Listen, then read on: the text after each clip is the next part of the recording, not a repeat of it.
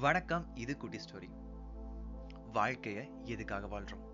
வாழ்க்கையை எப்படி தான் வாழணும்? அப்படிங்கிற கேள்வி ஒரு மாணவனுக்கு எழும்புது. அவன் இந்த கேள்வியை குருவிட்டு போய் எழுப்புறான். அதுக்கு அந்த குரு அவன் கையில் ஒரு விளக்கு கொடுத்து இந்த விளக்கு அணையாம பக்கத்துல இருக்க தோட்டத்தை போய் சுத்தி பார்த்துட்டு வா அப்படின்னு சொல்லி அனுப்பி வைக்கிறார். அந்த மாணவனை சுத்தி பார்த்துட்டு வரான். வந்துட்டு குரு ஒரு கேள்வி கேட்குறாரு. நீ நட்டு வச்ச மாமரத்துல ஒரு மாம்பழம் பழுத்திருக்கு அதை நீ கவனிச்சான்னு சொல்லி கேட்காரு அதுக்கு அந்த பையன் நம்ம மரத்தை பார்த்தேன் நான் மாம்பழம் பழுத்திருக்காங்கிறது கவனிக்கலன்னு சொல்லி சொல்றான். அதனால அந்த குரு சரி நீ மறுபடியும் போய் பார்த்துட்டு வான்னு அனுப்பி வைக்கிறாரு. இந்த தடவை அந்த பையன் குரு தோட்டத்தை பத்தி கேட்கக்கூடிய எல்லா கேள்விக்கும் கரெக்டா பதில் சொல்ற மாதிரி தோட்டத்தையே அலசி ஆராய்ச்சிட்டு வந்தான்.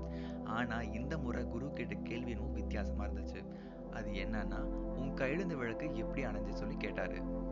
அதுக்கு அந்த பையன் இந்த தோட்டத்தில் இருக்கக்கூடிய மரம் செடி கொடிகள் மேல ஃபுல் கான்சென்ட்ரேஷன் இருந்தனால இந்த விளக்கானது நான் கவனிக்கவே இல்லை அப்படின்னு சொல்லி சொல்றான். இப்போ குரு சொல்றாரு உன் கையில இந்த விளக்கு தான் உன்னுடைய கடமைகள் அதாவது ரோல்ஸ் அண்ட் ரெஸ்பான்சிபிலிட்டிஸ் நீ சுத்தி பார்த்துட்டு இருந்த தோட்டம் தான் இந்த உலகம்.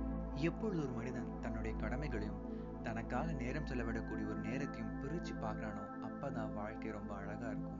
கடமைகள் மேல மட்டுமே கண்ணா இருந்தோம் அப்படின்னா வாழ்க்கையை வெறுத்து எதுக்குடா இந்த வாழ்க்கையை வாழ்றோம்னு விரக்தி ஆயிருவோம் நம்மள ஒரு ரூம்குள்ளார ரெண்டு மூணு வருஷம் பூட்டி வச்சிருந்து வெளியனுப்பும் பொழுது எவ்வளவு சந்தோஷமா ஓடி அப்பதான் அந்த உலகத்தை அதிகமா ரசிச்சு பார்ப்போம்.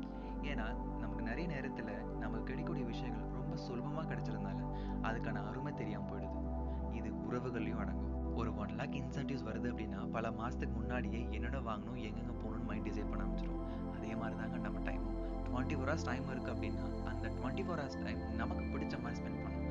அந்த ஒரு நாள் நமக்கு பிடிச்ச ஒரு வேலையை ஒரு ஒன் ஹவரோ ஹாஃப் அன் ஹவரோ பண்ணுறது மூலயமா நம்ம வாழ்க்கையை எதுக்காக வாழ்கிறோம் அப்படிங்கிற ஒரு கேள்வி இல்லாமல் நம்ம வாழ்க்கையை ஸ்மூத்தாக கொண்டு போகலாம். இன்னைக்கு நைட் படுத்து தூங்குறோம் அப்படின்னா நாளை காலை எந்திரிப்போமா அப்படிங்கிறதே ஒரு சந்தேகம் தான். எழுந்திரிச்சோம் அப்படின்னா அது நம்ம கிடைக்கக்கூடிய பிளஸ்ஸிங்ஸ் டுவெண்ட்டி ஃபோர் ஹவர்ஸ் நம்ம கையில். இன்னைக்கு நான் ஷேர் பண்ண இன்ஃபர்மேஷன் கொஞ்சம் யூஸ்ஃபுல்லாகவும் இன்ஃபர்மேட்டிவாக இருந்திருக்கும்னு நினைக்கிறேன். வாழ்க்கையை சந்தோஷம் வாழுங்க ஜம்முன்னு வாழுங்க ஹாப்பியாக வாழுங்க. With this note I'm signing off this is Sathish